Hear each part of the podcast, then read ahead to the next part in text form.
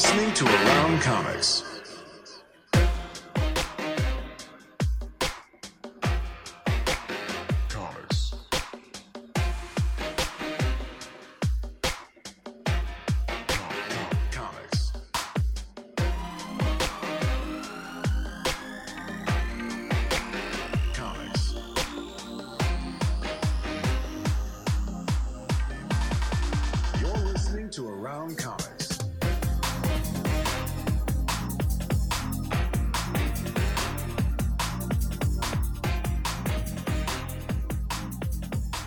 You are listening to Around Comics, episode 447. I am Brian Salazar, and this is Around Comics. It is Thursday.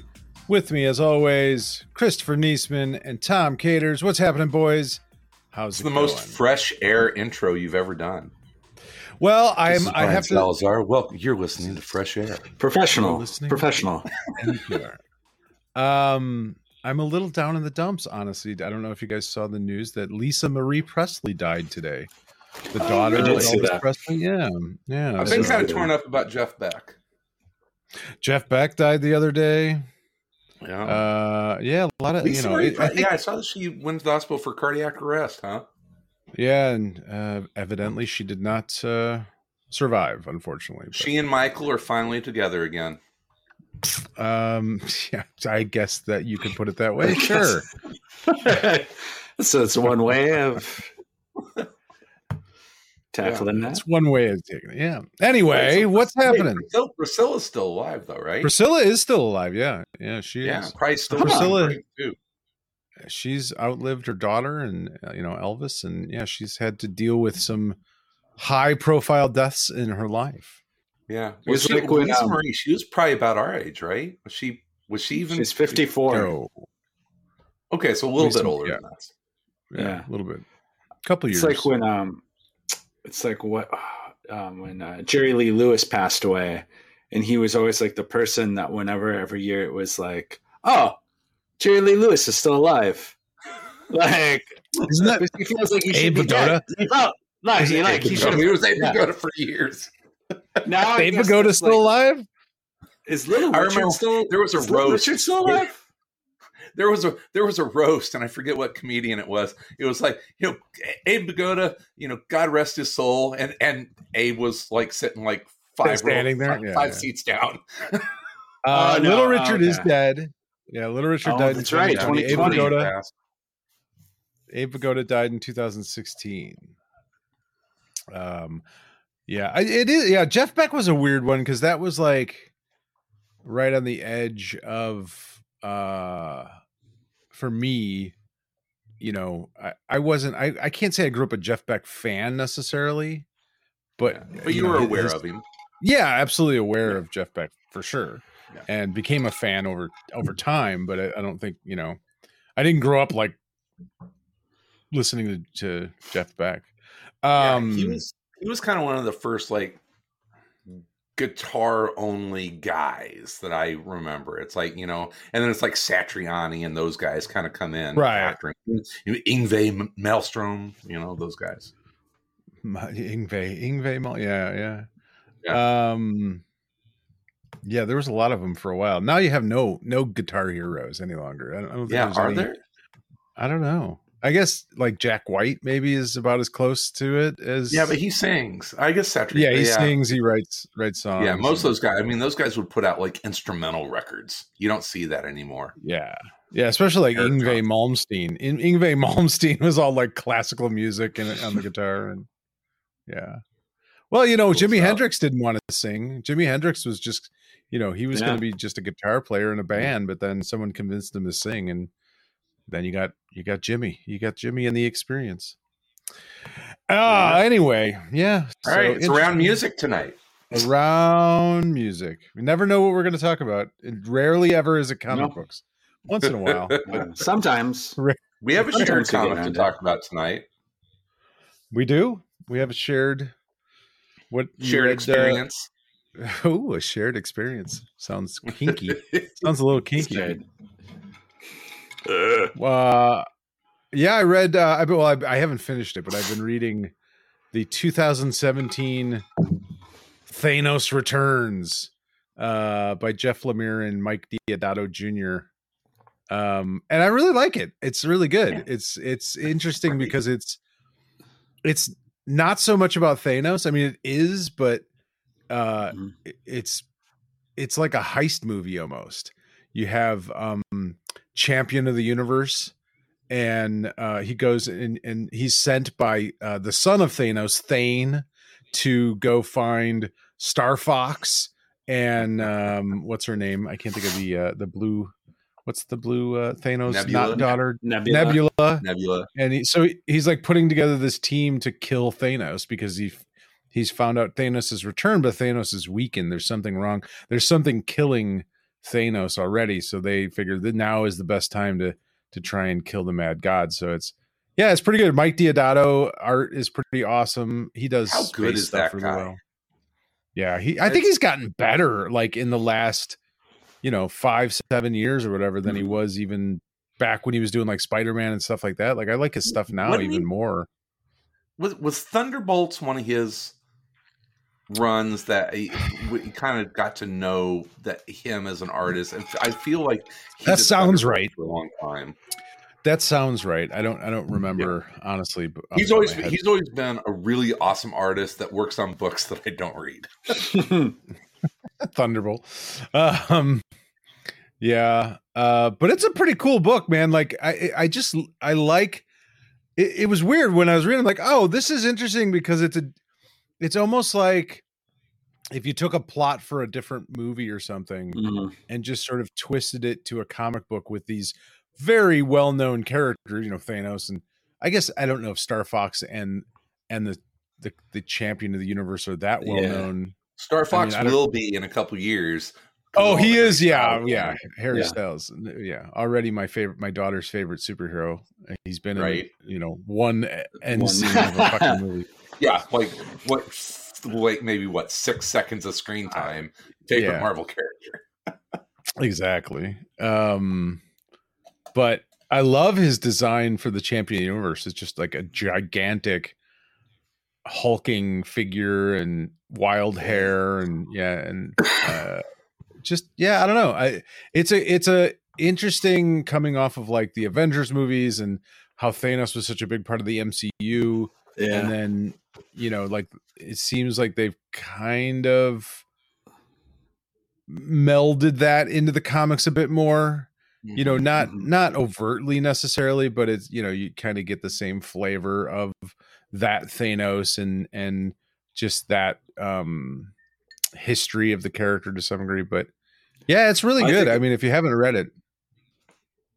I was gonna say like the Marvel movies is sort of like to me, not the definitive Thanos, but I think like the way they treated him, you know, it's like one of those things where sometimes like a character is used in a different type of property, and all of a sudden it's very like clarifying about what Yes. they are, and it's like, Yes. oh, this is what he is, right? Because a lot of these characters accumulate all this stuff, you know, over the years, and it can kind of feel like something like Thanos and uh, Thanos and you know the Marvel movies. It's like oh, like actually simplified down to like oh, okay, that's what he is, and then it's Yeah. like oh, yeah, we should use him. Like I get, what, I, I, I get what it he's is. One of those characters that uh, after Starlin was done, you know, and you do the Infinity Gauntlet, he's one of those. Well, what do we do with him now? Kind of characters.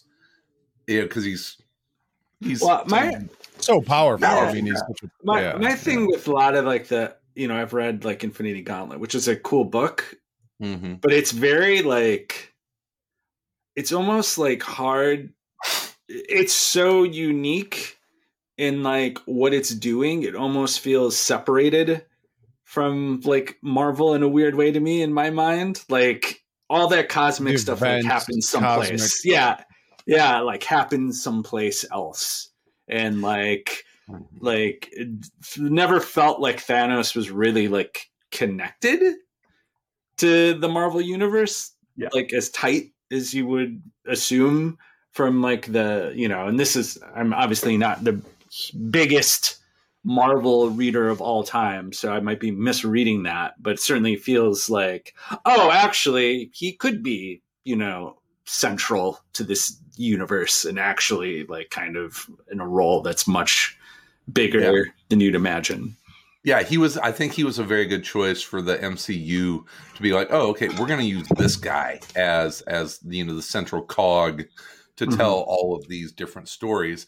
But you know, I know what you're getting at because Marvel, I think from the beginning has has felt has had that like street cool street level vibe to it. You know, a Yeah. lot of their a lot of their characters, like you know, the common guy, the Peter Parkers, the you know, and the- Thanos was always like out there, you know, Yeah, and and, like, yeah, and then yeah, Yeah. Starlin comes around in the seventies and it's like, oh no, we're gonna get weird with shit.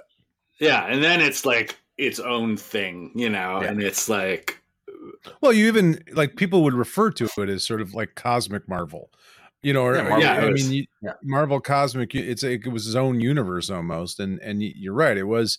But I also think like Thanos was kind of an odd character, like yeah, the idea that his motivation was bizarre. It was like, oh, he Mhm. he was in love with death. Well, that, that and Yeah. that's why he wanted to kill so many people. It's like, okay, that's a really kind of when you take that away from like the 1990s comic book and you try and then make that into a movie in in the you know in the 2000s the 20 it's like yeah that doesn't work we have to change that and they did and they made it more make more sense of like The snap, you know he yeah. has his own yeah motivation of why he's doing it is he actually thinks he's a good guy um Yeah. and that like you said that clarified the character and now it's like oh yeah it's not as weird or bizarre of an idea of like oh he's in love with the entity of death which is really Yeah. kind of like a yeah. i mean he i guess doesn't it's kind have of to interesting just be like So in startling. your. I always thought of like the Marvel cosmic stuff is like, um, like not Shakespearean in the sense of like classic literature, but Shakespearean in the sense of like very melodramatic and like metaphor, like Yeah. filled in very like ah Thanos is in love with death, which is such like Right. a like a goth teen like viewpoint, you know, as opposed to like uh not that there's anything wrong with being a goth teen. That's obviously uh, but you know, it was like its own tone, you know, where it was like, oh, this is where like stoned philosophy majors are reading you know these comics where there's like abstract uh, concepts idea Like, Just eternity, reading the you death know? of Captain Marvel Like- over and over again. Yeah. So even as a Well, I think it's it hard, always like, I was like, what is like eternity? Like, you know, like just hard to like. You go Yeah, I'm living like- planet what yeah Yeah, I'm just like, Um, I like when Spider Man fights uh the Vulture. what do living planet? What? Well, I mean, uh, uh, yeah, I did. I, I mean, he does go back to the '70s in the Captain Marvel comics, and so that I think that, Sure. you know, and and like I said, Starlin and those guys uh, certainly they were going for a different audience. They were going for those college Yeah. kids. They weren't necessarily going for. Yeah. Um, Their their target 12-year-olds. market was the stoned philosopher. That was a remajor. Yeah. Like, yeah, we're gonna have this character is in love with who? death, Death. mistress, Oh. death.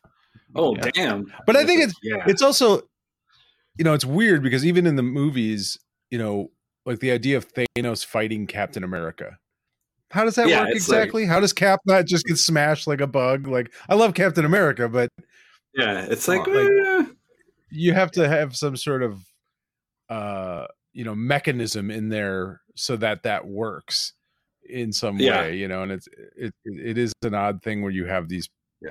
godlike creatures and then these you know sort of meta metahumans that Hawkeye is gonna shoot some arrows at him. yeah. no yeah right yeah, exactly. Not anymore. Yeah. Hawkeye, poor Yeah. Renner, Jeremy, uh, not to bring the show back down, but Yeah, Jeremy damn, dude, he, had a, he had a rough weekend. yeah, snowplow accident. What the fuck? Damn. So me being a, a a Sconnie now, I'm thinking snowplow. I'm thinking You really like call You're not a Sconnie if you call yourself a Sconnie. living in Did you see Wisconsin. the Did you see the look on my face? when he said- I, only assholes that have been there for less than two years call themselves I've been here for- Sconnies. Dude, I've been here for six years now. Anyway, I have own a never profile. ever referred. I nobody that is from Wisconsin has ever in a thousand years referred to themselves as a Sconnie. Anyway, it was Nah. snowplow. Go, go on. It's like go on. it's like yay Go on, wide. yes. You know, it's it's you know, two wheels and and and so I'm thinking, what kind of what did he get his hand caught in it? Whatever. No, it was like a snowplow, like a Mhm. city snowplow. yeah, yeah. No, he got hit Yeah. by something. He wasn't. Yeah, Yeah. it wasn't like he. No, no. Yeah, he he he's lucky he's not dead. Uh, th- Yeah. and he may lose a leg.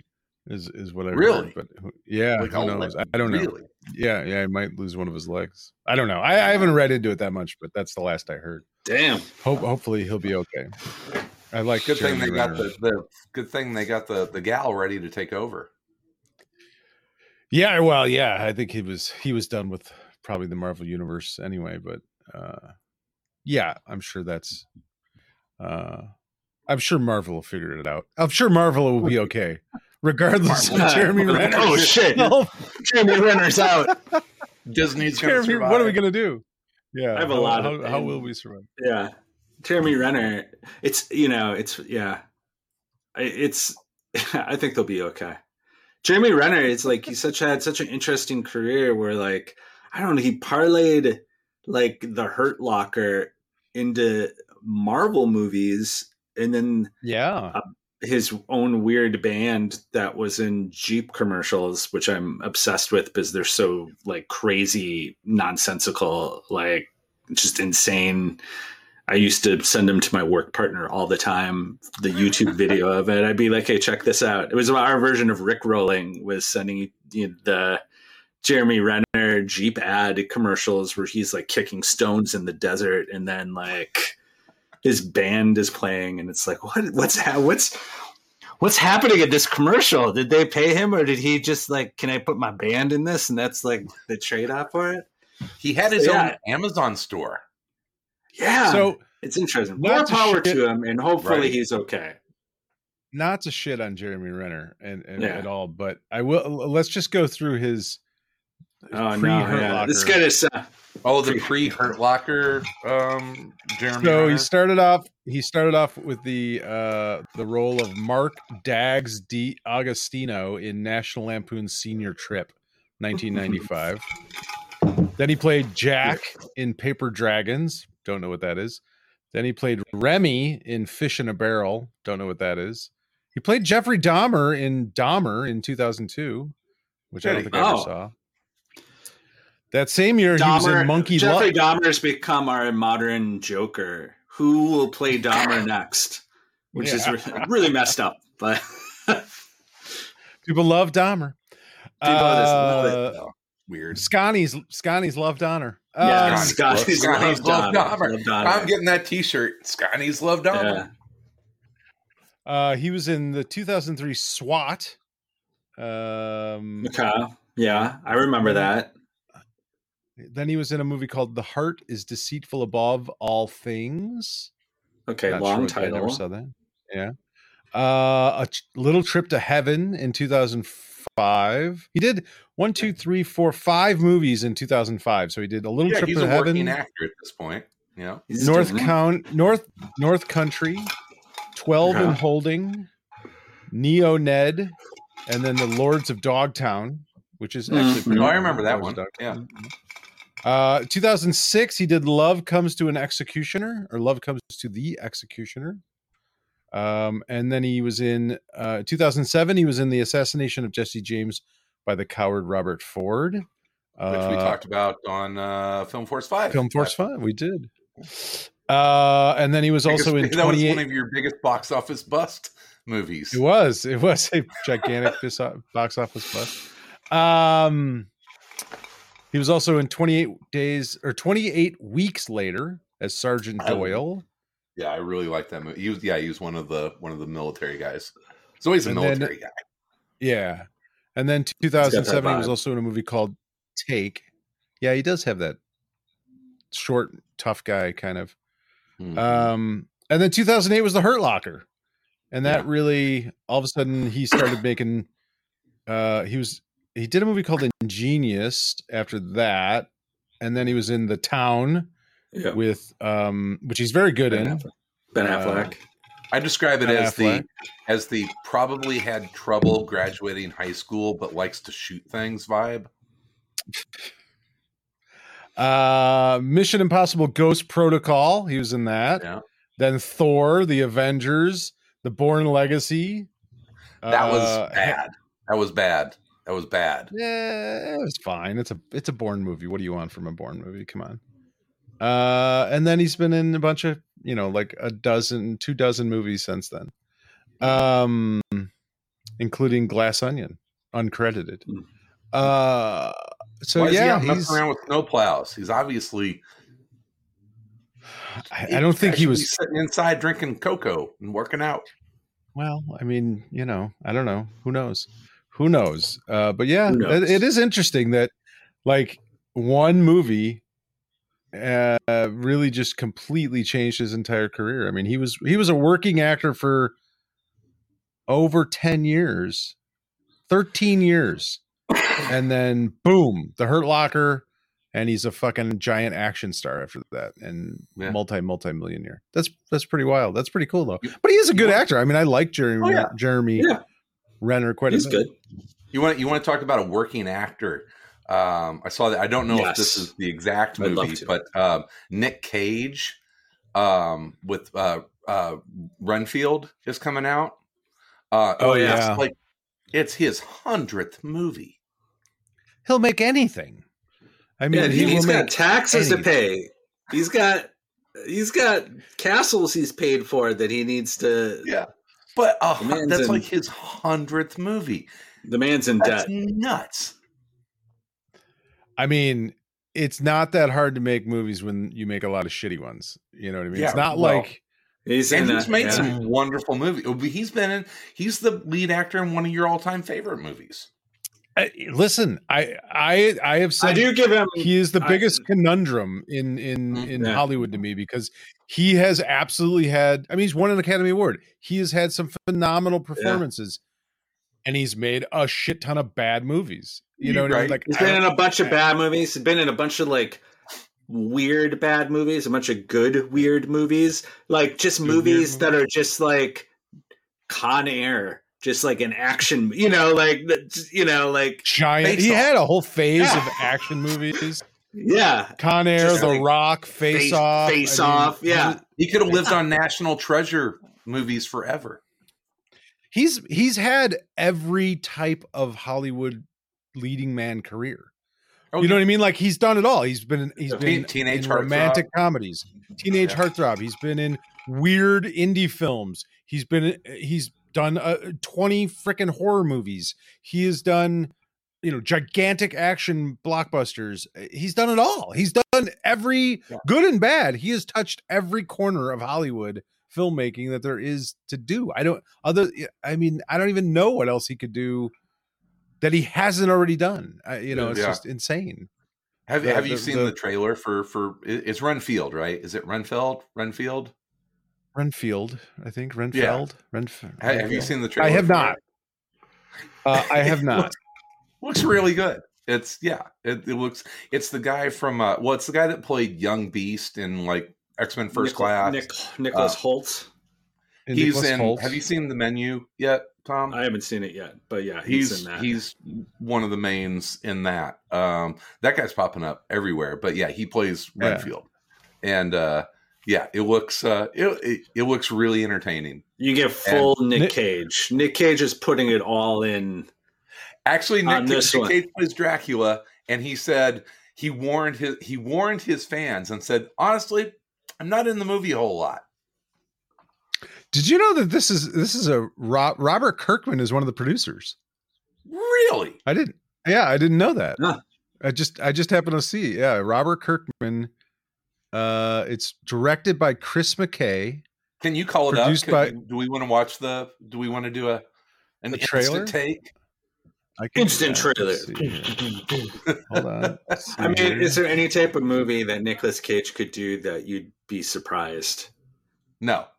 I'm Does it at be this like? point. It'd be like. I mean, oh, I wouldn't yeah. be shocked if he just did a porn like a Oh, full like fledged tentacle porn, movie, and just to oh, do yeah. it. They're like, you know, and Yeah, and it would they'd like, probably "Ah, people yeah." would be, yeah, people would would be fine with it. Like you know what I mean? Like people wouldn't even blink an eye. I don't think, but um let's see. One day I would love to run down and detail the whole Nick Cage Action Comics number one thing. Sounds like a Because I- film I- Force Five, top five Nicolas Cage. I think we've already done that. Oh, have We did, we did, we did. Yeah, we did top five Nicolas Cage movies. Yeah, and we haven't done okay, like you know top You five. did what? Red Red Rock Red Rock West, which is actually a very good movie. Red Rock West. I did that, and uh an adaptation, which is my Adaptation. favorite. was- yeah. Adaptations. Adaptation's one of my favorite films of all time. Like I love Yeah, that movie. I think it's Mentioning brilliant. Yeah. Okay, here it is. Here's the uh here's the trailer. Of Oh my god. Sorry to interrupt. Are you okay? I need to get out of a toxic relationship. Can you guys hear it? Oh Why yeah, don't you Yes. start by telling Yeah. us what brought hear you here? My boss, he's different. You can't get him out of your head. No. I need your assistance. I'm coming, Master! Oh, you feel like he could destroy you with the snap of his fingers. Wouldn't even need to snap. Okay. Uh-huh, that sounds familiar. Yeah, what? Renfield, bring in innocent victims. I want a handful of nuns, a busload of cheerleaders. And I just want a normal life again. I love the idea of like But this modern world is Renfield's a tortured, you know, yeah. millennial. Yeah.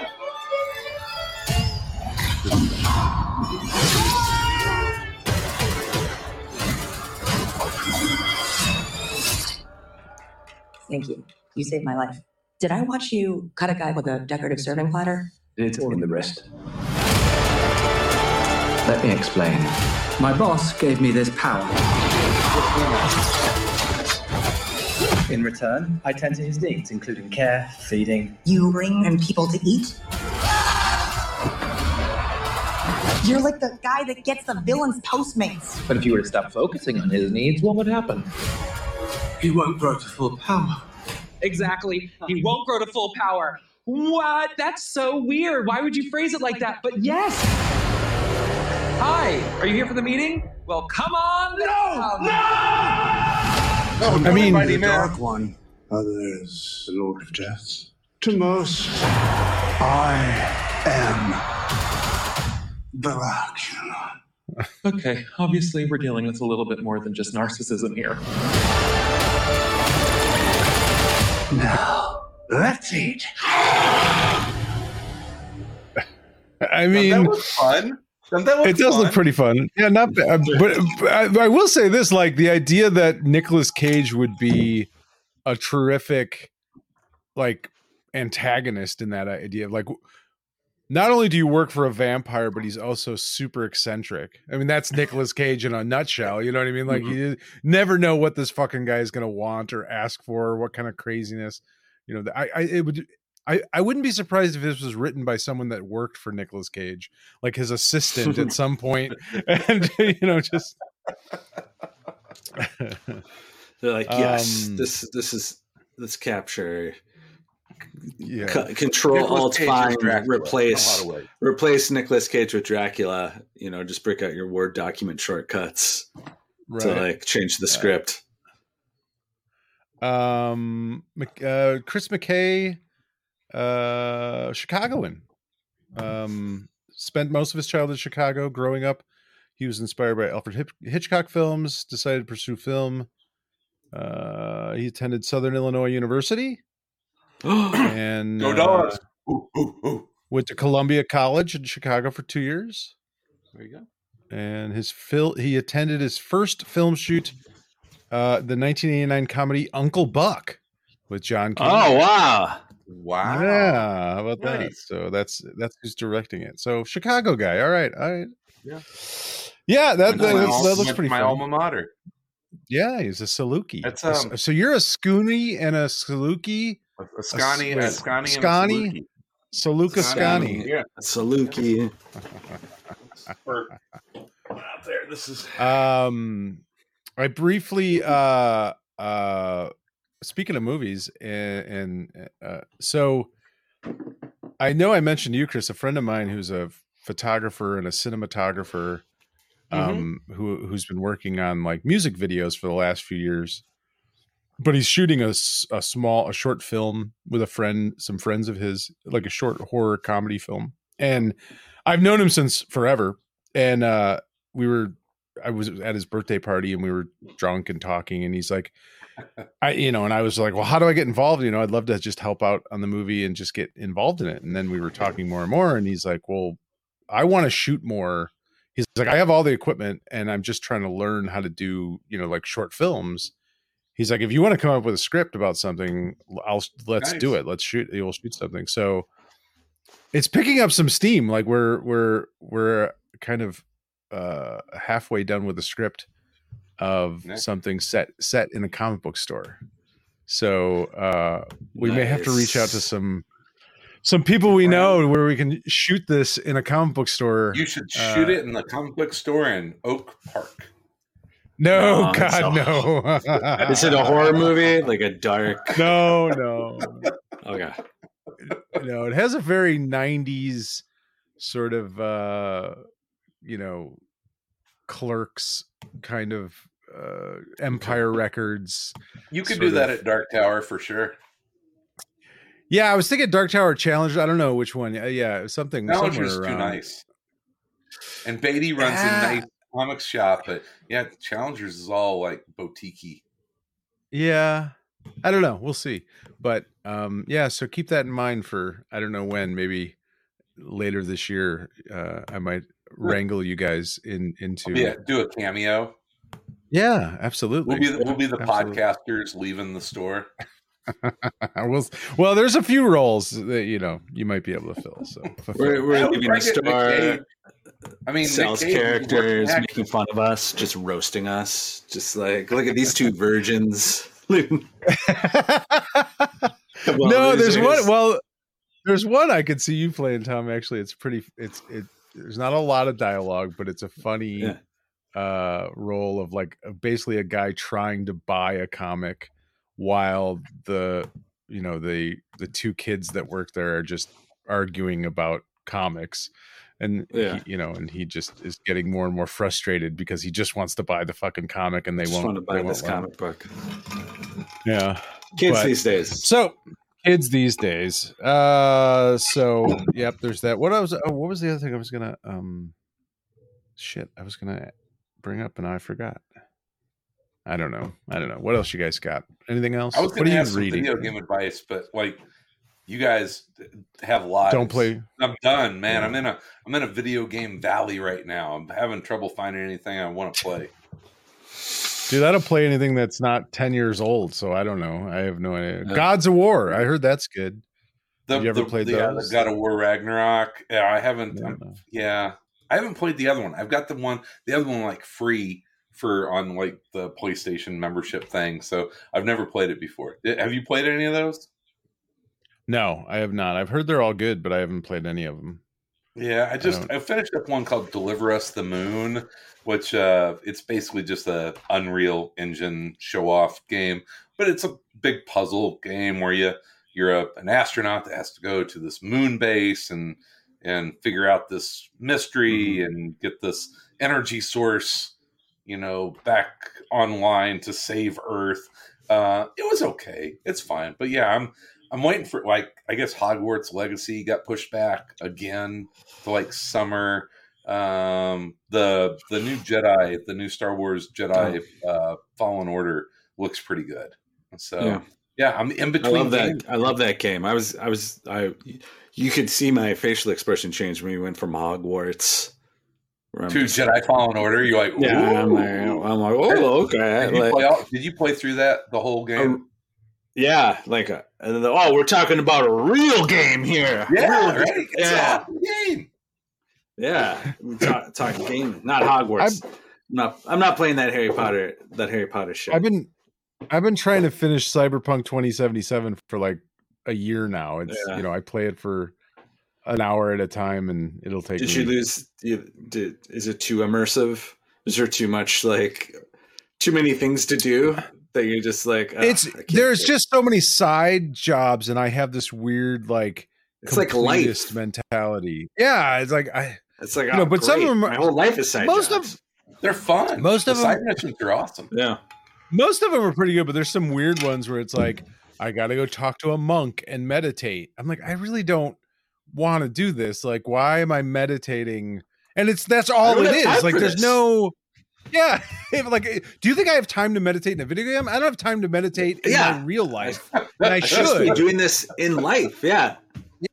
why are you making me meditate in a video game and then like there was a weird one where like you're following this dude who is like this murderer who uh was released from prison but now he's like tried to save his you know he, he had like salvation with jesus Yeah. but he's such a he's such a religious freak now that he's going to Oh. kill himself Yes. um and like and you got to record to keep him from committing suicide, right? Yeah, and finally I'm like, just fucking do it, dude. You want to do it? You seem committed. Go ahead, kill yourself. I don't Just care. like, yeah, What do. I give a shit? All right, that's just Yeah, there's there's I- there's a there's a side mission with a sentient gun that is awesome.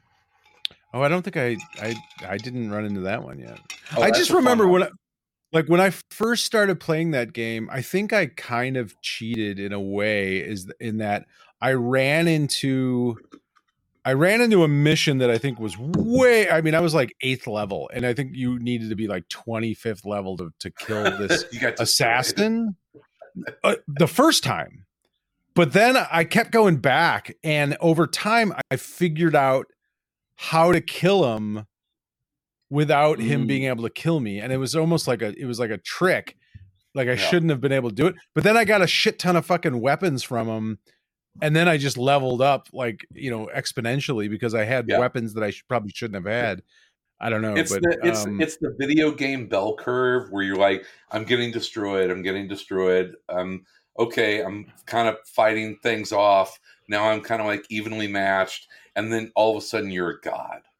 yeah, and then I'm just one shot killing everything from yeah. Then you you're know, like walking into a warehouse with like 25 guys with rocket launchers, and you're just fucking mowing them down left and right. Yeah. You, you, you yeah, you know you're going to be fine. It's it's actually one of the things about video games I enjoy is getting is getting to the. I mean, that's your reward for slogging through all this shit. Is now you're right yeah, Yeah. you get to just waste everything yeah it is weird it is odd but it's a cool game i mean it's a beautiful game and it's it's it's it, there's some weird things to it that i don't quite understand why it's built the way that it is but i enjoy the game it's it is but it is It's a fun sometimes where like i'll play for three hours and I haven't really accomplished anything. Like I haven't I haven't Yeah. progressed in the story at all. I've just done a bunch of side missions. And like I said, I get this you- weird like does it make me Yeah, it's like what it's like when I play a game and that happens.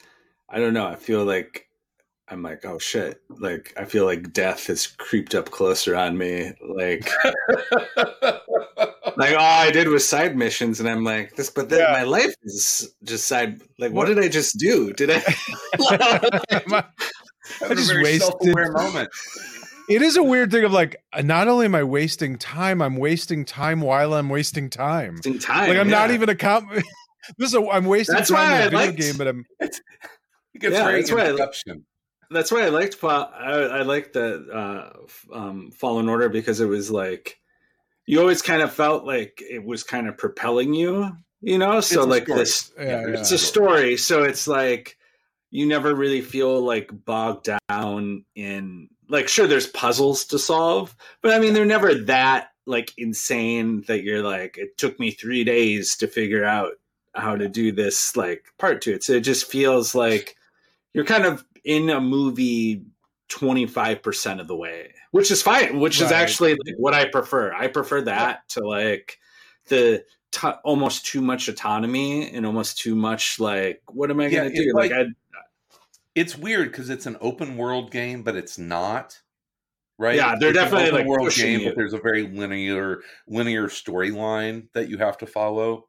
yeah but it's like always gives you enough freedom that you don't it doesn't feel constrained You know, so it's like you can run around this whole place and do all kinds of you can find stuff, but like you don't have to. Like you can just like figure out I the get a puzzles weird- and Yeah, well, that's just I like I keep get going. in a weird thing too. Like, oh, I want to get all the I want to get all the side missions done, and then I'll do the main mission.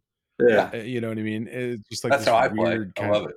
Yeah, it's it, but it is kind of like I don't know why why I do that, but I don't know. Yeah, it is more. I don't know, that's why- because you know that whenever you you- when you finish the main storyline, it's like, yeah, when I finish the main story, I'm not going to fuck around going back and doing all these side quests. Well, I just kinda, like, mainly collect you them as know, I go.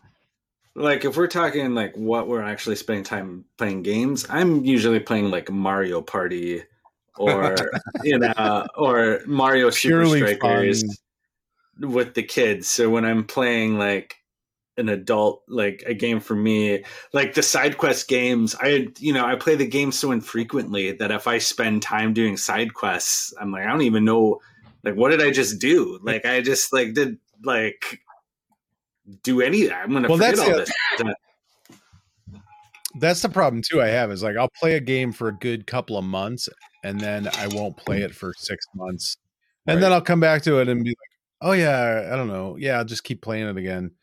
Um, and that's why I've been playing this game since it came out. Like I got it the day it came out, and I'm still playing it. So I guess it's a value, right? Like No, it's- you I've know, gotten my money's worth.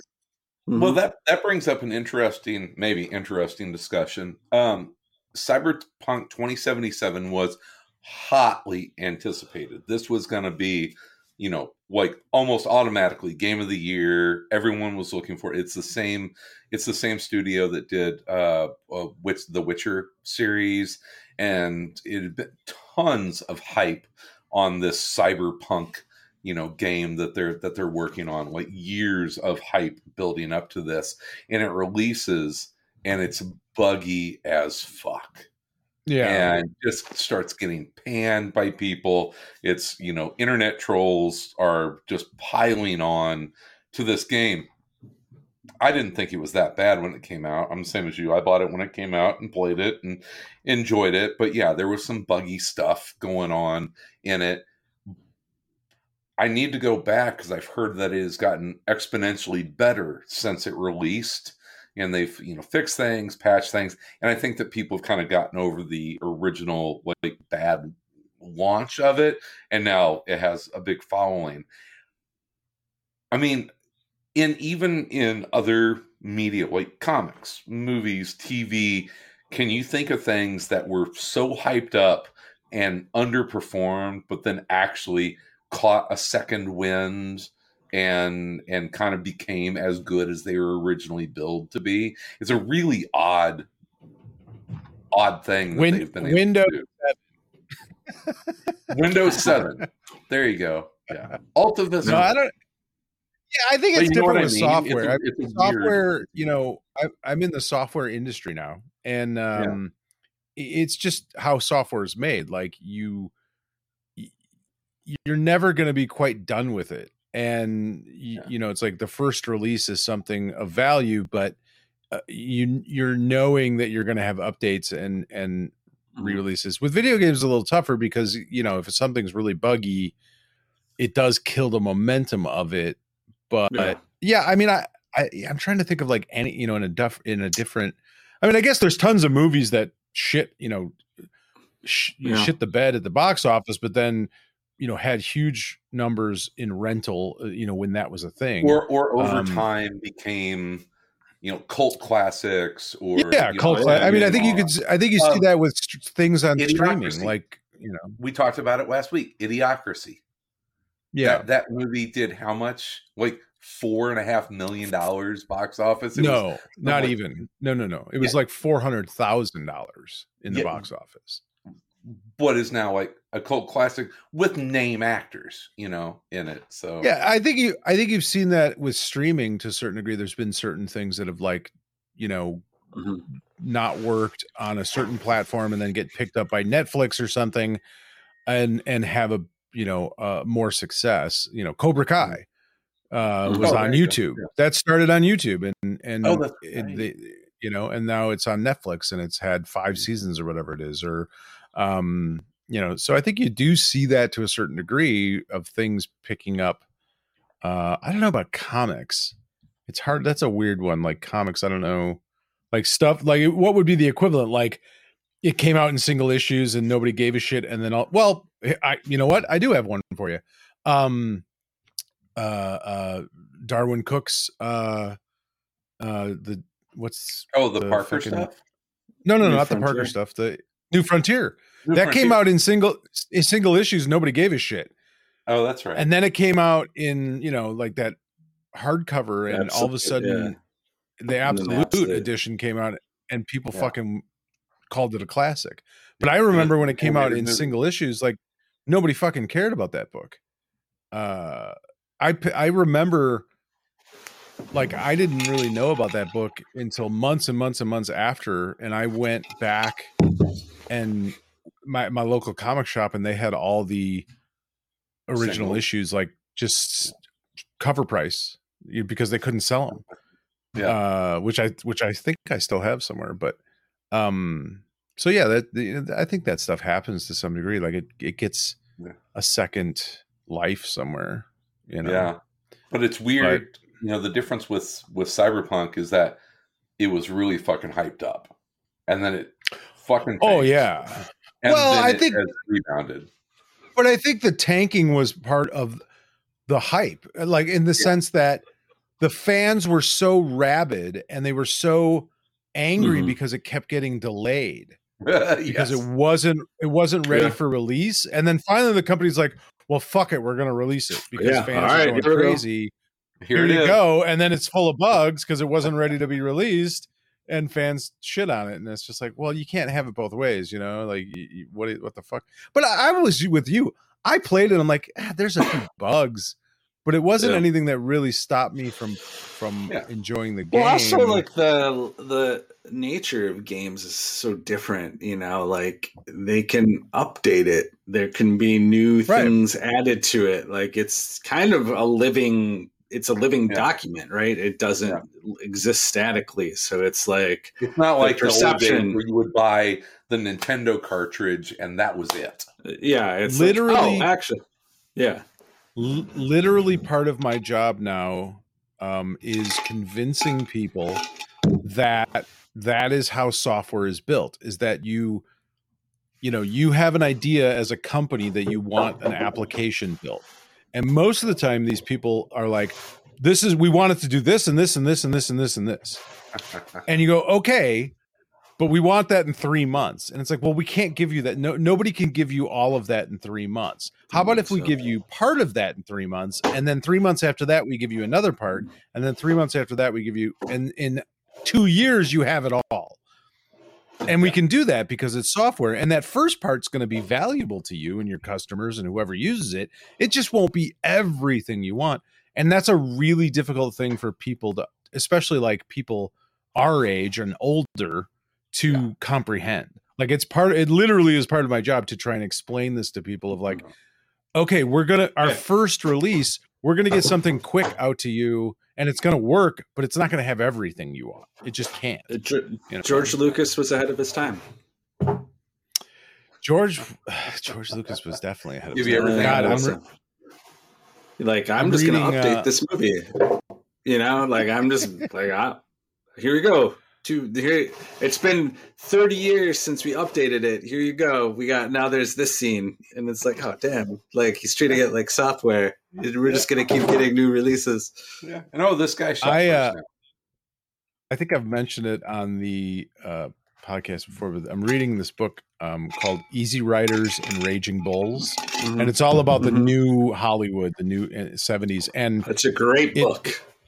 oh, it's such a It's a good good book. fucking book. Yep. Uh, it, it's so entertaining, and there's so many stories in it, and it's so much of like, holy shit, like the ideas you have of Steven Spielberg and and George Lucas and Coppola and Scorsese and all these guys um whose movies I've been, you know, worshiping for years and and it's just like the ideas you have of them are not necessarily, you know, in in good and bad ways what you think they were, you know, and, and the book is just it's a really good book if you're interested in in that but um the the stuff on Lucas and Spielberg is interesting for sure because you know it was like they they were part of the new wave of Hollywood, but they kind of killed They it killed at the it. same time. Yeah. They they killed it. You know, they the created the blockbuster. You know, and and uh, but it's fascinating. It's a fascinating Yeah. read. It's really a great book.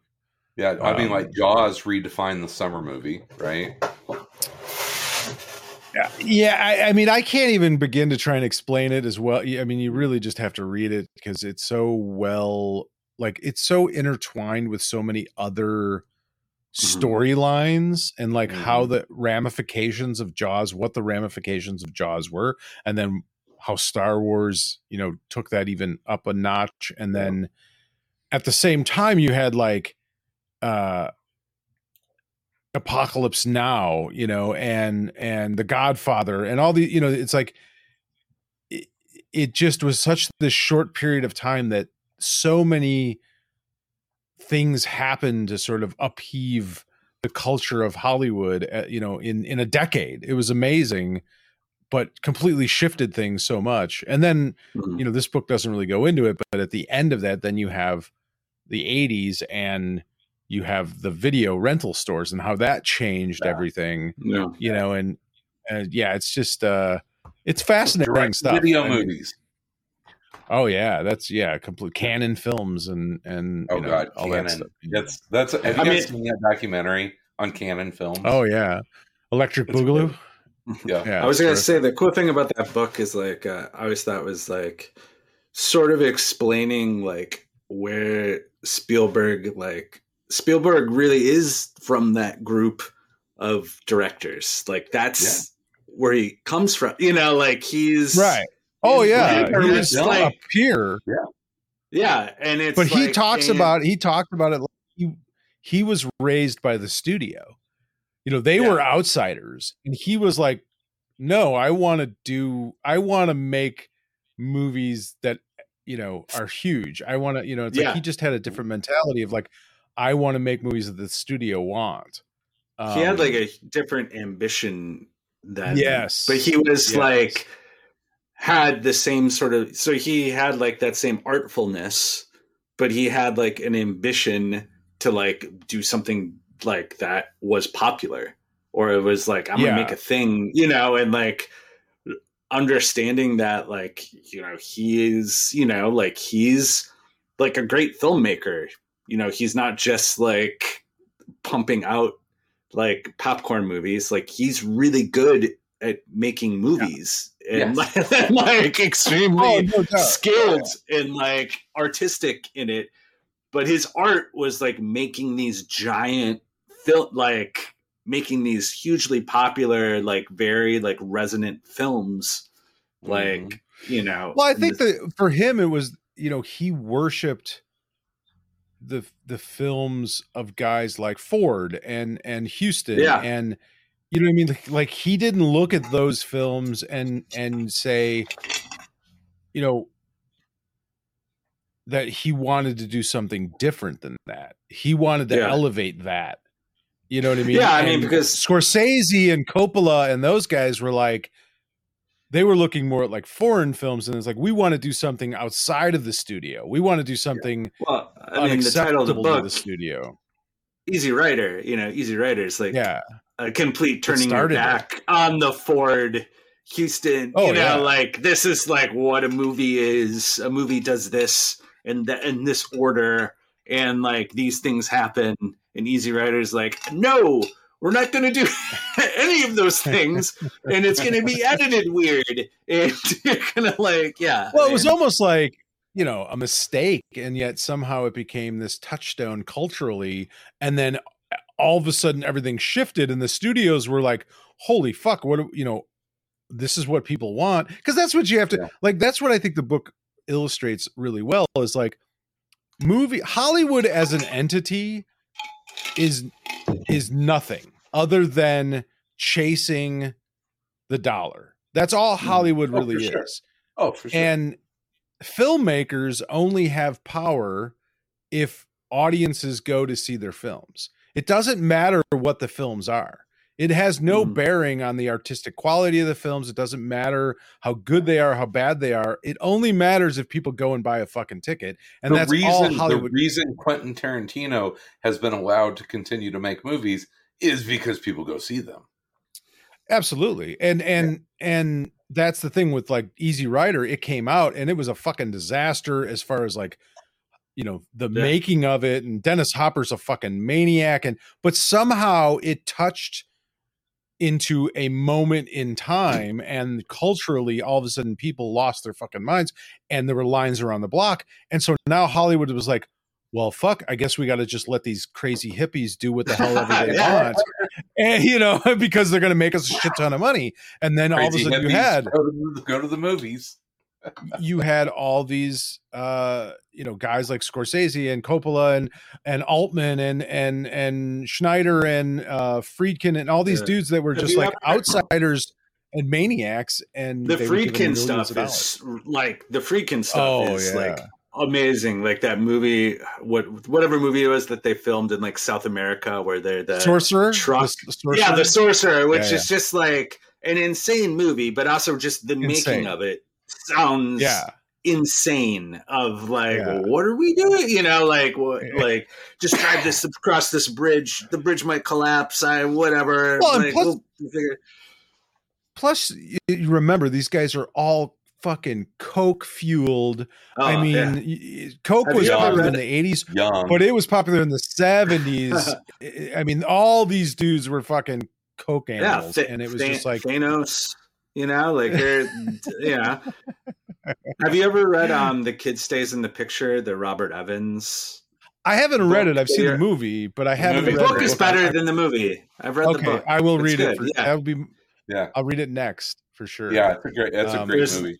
There's lots of great um Godfather stories in that where he talks about like the process Oh, of like of making it and just being like it's funny because you watch the movie and it's almost like too much Robert Evans voice. You know, like when you sit there and you know like, but when you read it, it's like you can read a bunch of it. Not and it as- doesn't quite like it's kind of like because it almost becomes like a parody, you know, when you hear so Yeah, much of it and you're just sort of like, did I did I respect him? Hell When yeah. I, in, Did I re- in 19, 1947, I came to Hollywood, and I, Yeah. yeah, Robert Evans is. Did I like- like up the Robert Evans Godfather? is one of No. Did I respect him? Yes. Did I fear him?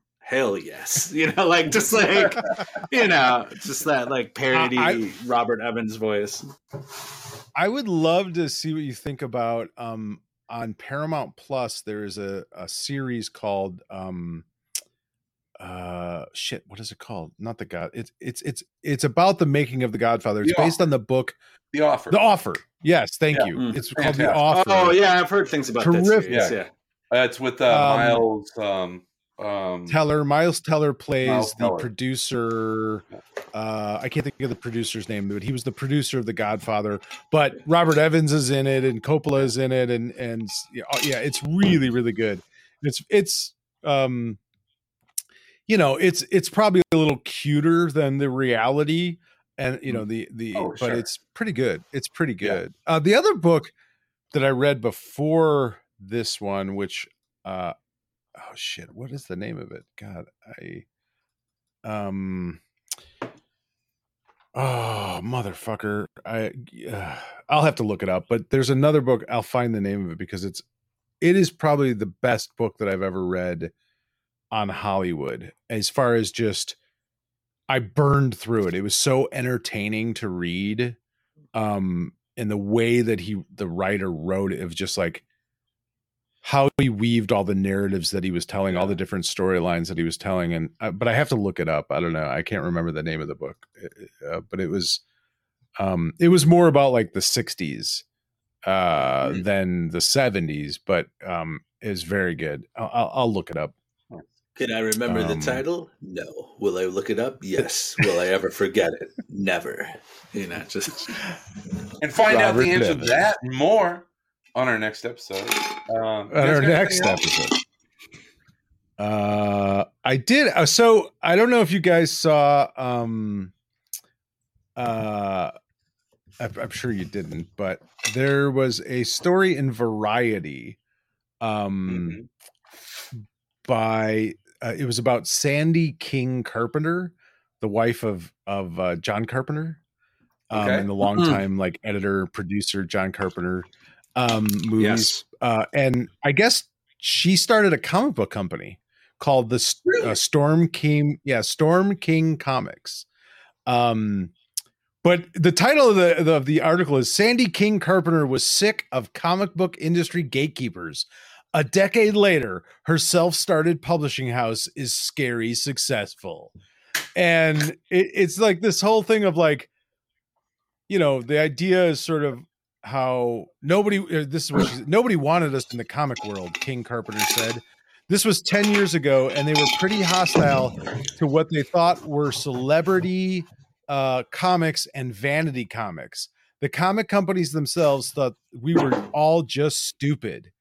Um, and it was, but then what I found hilarious about the article is she says that, and the whole like premise of the article is the idea that like there was someone keeping her out of comics because Yeah. people looked at them as just like carpetbaggers or something. Yeah. But then Get later on, here. you celebrities, you Yeah, famous then- people. later on she basically the the the the second two thirds of the article is her talking about how fucking hard it was and how they didn't know anything about making comics and how it took them 10 years to figure out how to make comic books. And it's like, yeah, nobody was keeping you out of comics, shithead. You didn't know what you were doing. Just didn't know what you were doing. Are, yeah. are you are you telling me that IDW wouldn't have launched a fucking giant line of John Carpenter comics if I'm not telling you given the that, but opportunity? Sandy That's King Carpenter King is telling you that. Yeah. She's telling you that. Making comics is Um, hard. It is, but I guess they have they have some out now. Um, Tale John Carpenter's Tales for Halloween, um, and uh, John Carpenter's Tales of Science Fiction, and then some sort of Storm Kids line of comics. But it's called. Uh, uh, oh, it looks like Steve Niles is uh, writing uh, There that one. The, the but um, yeah, I just thought it was kind of interesting. It's just kind of funny that like nobody wanted us in comics. Oh, by the way, we didn't know how to make comics either. We didn't know how to do it. The gatekeepers of comics kept us out of the industry that we didn't Yeah. understand. It's, yeah, it's always No one will let me make a movie. Do you oh, know how to by make the a way, movie? no, No. Not at all. But that shouldn't stop me from making a movie and being incredibly successful at making a movie when I don't know how to make a movie. Eh. Yeah, what are you gonna do? What are you gonna do? Um, gonna go read that pregnant uh, Joker comic that all the people on Fox Oh. News are upset about. Where would? Yeah. Thank God, I forgot about that. Pregnant Joker. Everybody's everybody's all up in arms about pregnant Joker. It's like, come. So what I would say is, if you're upset, please tell me the last time that you read not just a Batman comic, but a comic Right. period, a comic Yeah, a period, Joker. And oh, by the way, can you answer this question? How many Batman or Batman family comics does DC publish each and every month?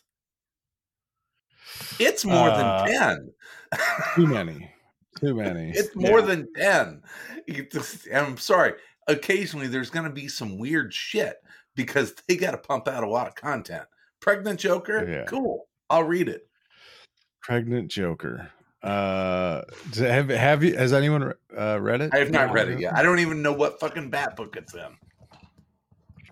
Uh, the other book, I did look up the title. It's called Pictures at a Revolution: Five Movies and the Birth of New Hollywood. So actually, it was it was about the 70s, but it started in like 1967, and it's basically about um, Guess Who's Coming to Dinner, The Graduate, In the Heat of the Night, Doctor Dolittle, uh, and Bonnie and Clyde. It's the making of those 5 Mhm. movies and how it started the sort of new Hollywood revolution.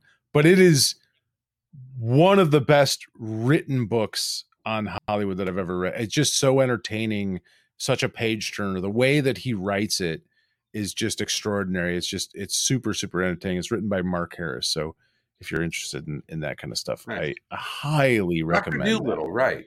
Really? Dr. Dolittle? Really? Well, Doctor Dolittle was in that era, and basically it's those five films were being made in 1967 and it was the it I mean, was that's an this is sort of it's an important movie. uh it's That that You has to- the one of these things is not like the others vibe.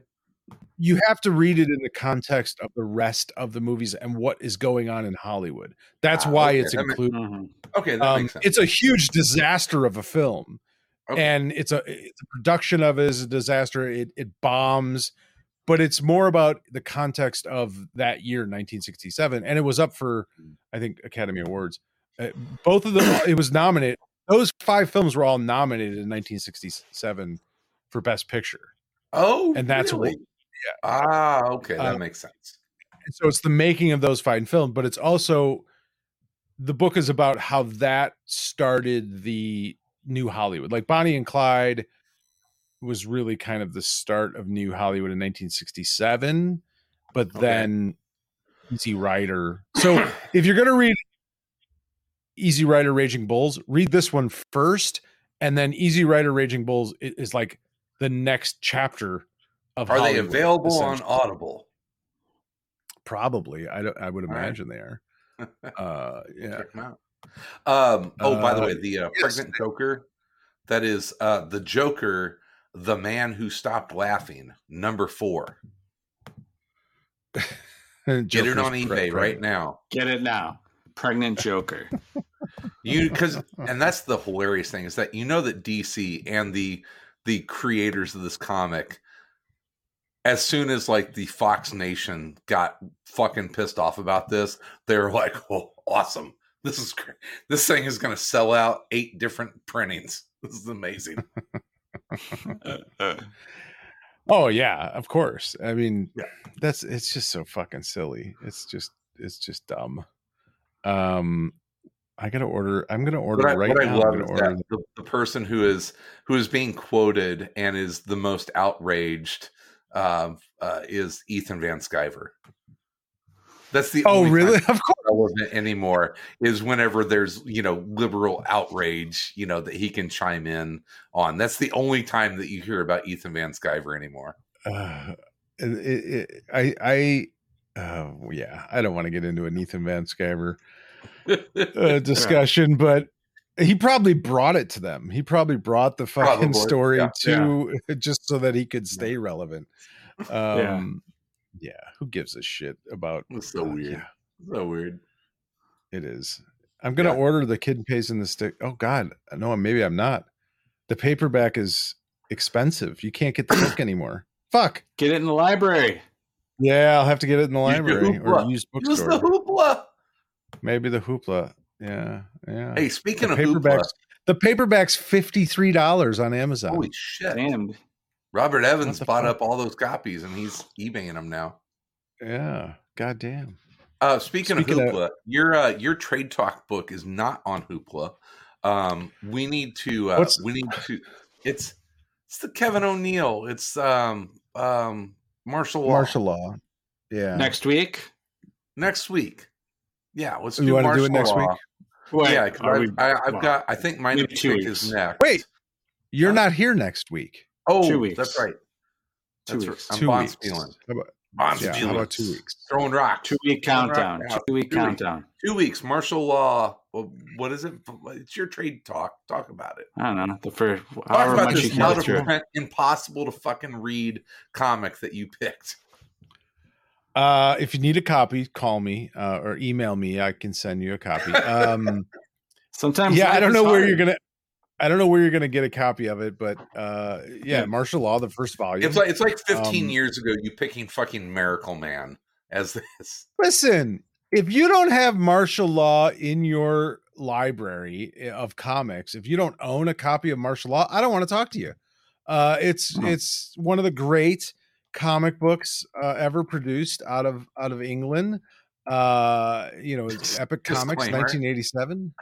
Kevin O'Neill, uh, Pat Mills. Uh, it's it, it is the it is one of the for, i- informative Forma- comics of formative my yeah. Yeah. I would say this this book um uh the- DKR.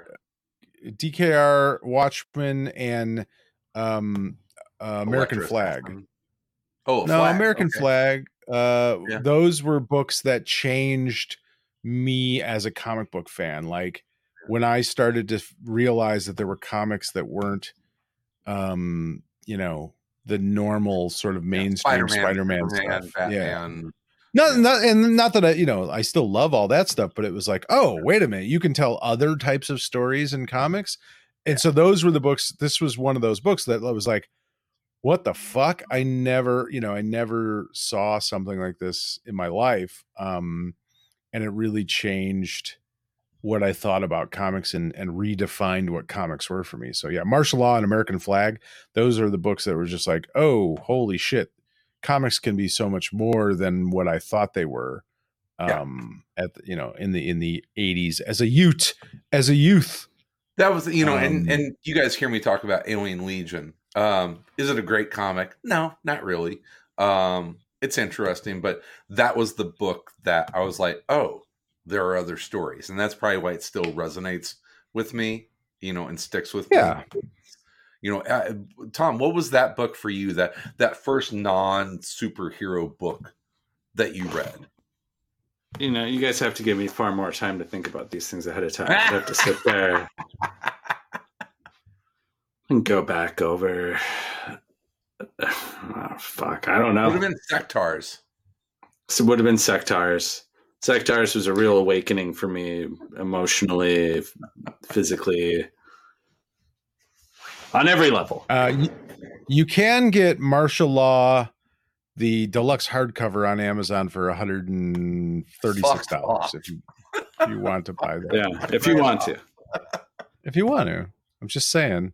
If you're interested. Um, but otherwise, I don't not- know what to tell it's you. not I don't impo- know. All right, we'll it's not in a impossible. couple weeks. We'll talk about it in a couple. Oh, you weeks. can't you can get Marshal Law, the paperback, Fear and Loathing. I think that's Mhm. the first six issues. It's like 25 bucks. You can get it on Amazon. Look Okay. at that. So, Okay, I can yeah, don't be a fucking I can work bitch about it. I can work with that. Um, I'm just I'm a big fan of the hoop one now.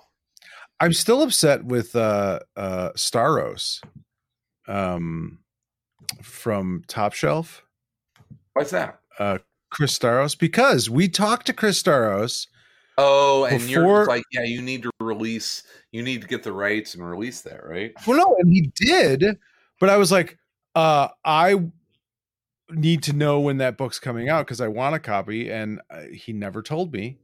And now it's 136 fucking dollars on Amazon. God damn it.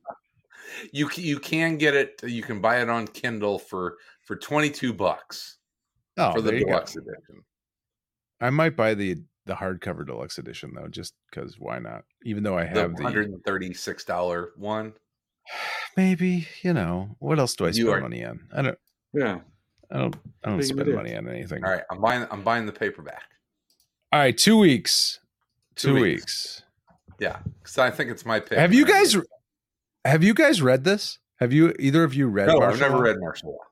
Oh, I have read a few here and there, but I can't say I've read it all in one, I, one I'm. chunk.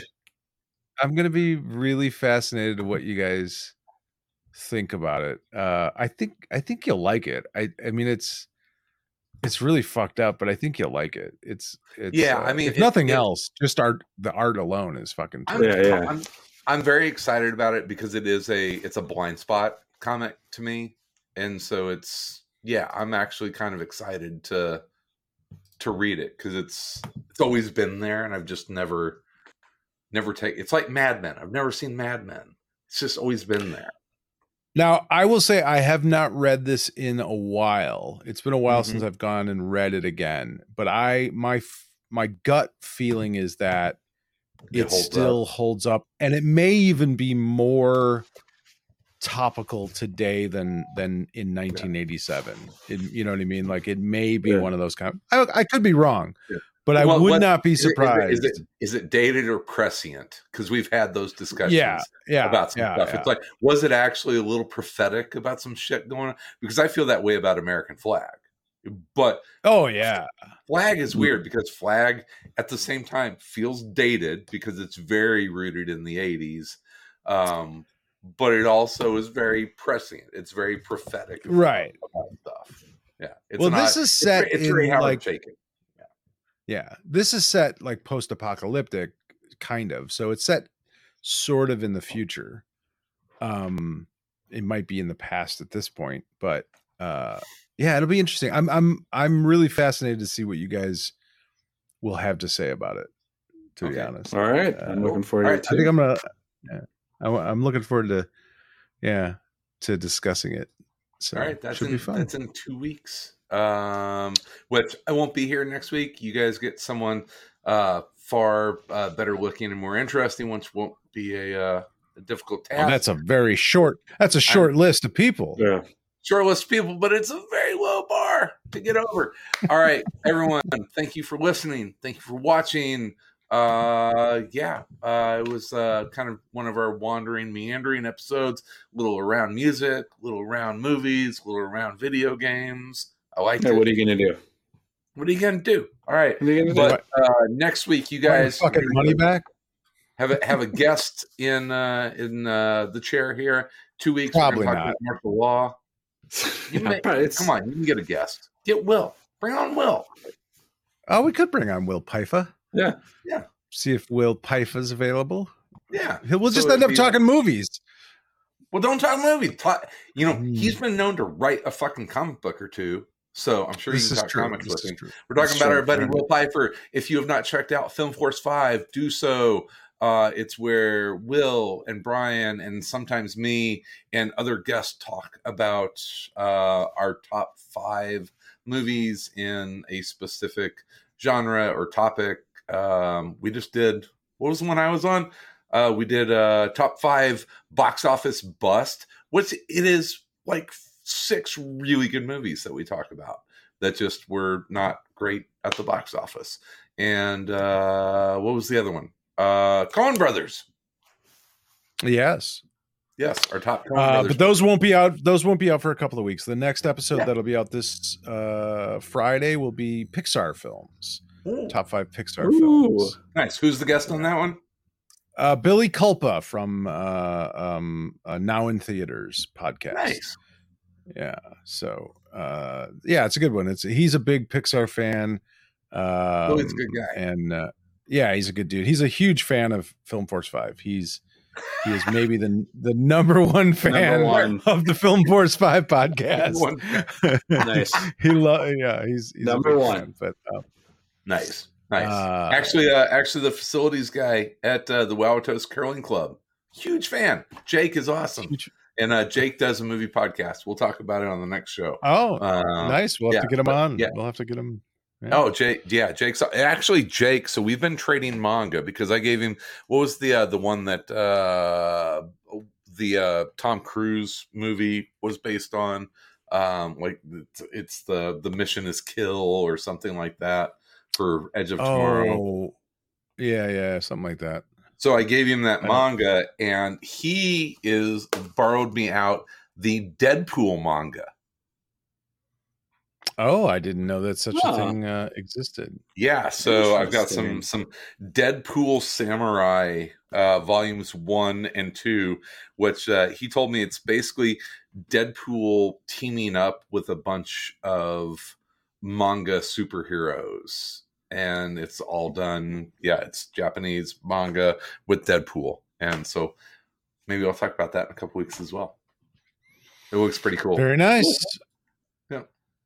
Yeah. Sounds cool. All right. All right. So next week, uh, uh, you guys are just hanging out. Two weeks, Marshal We'll law.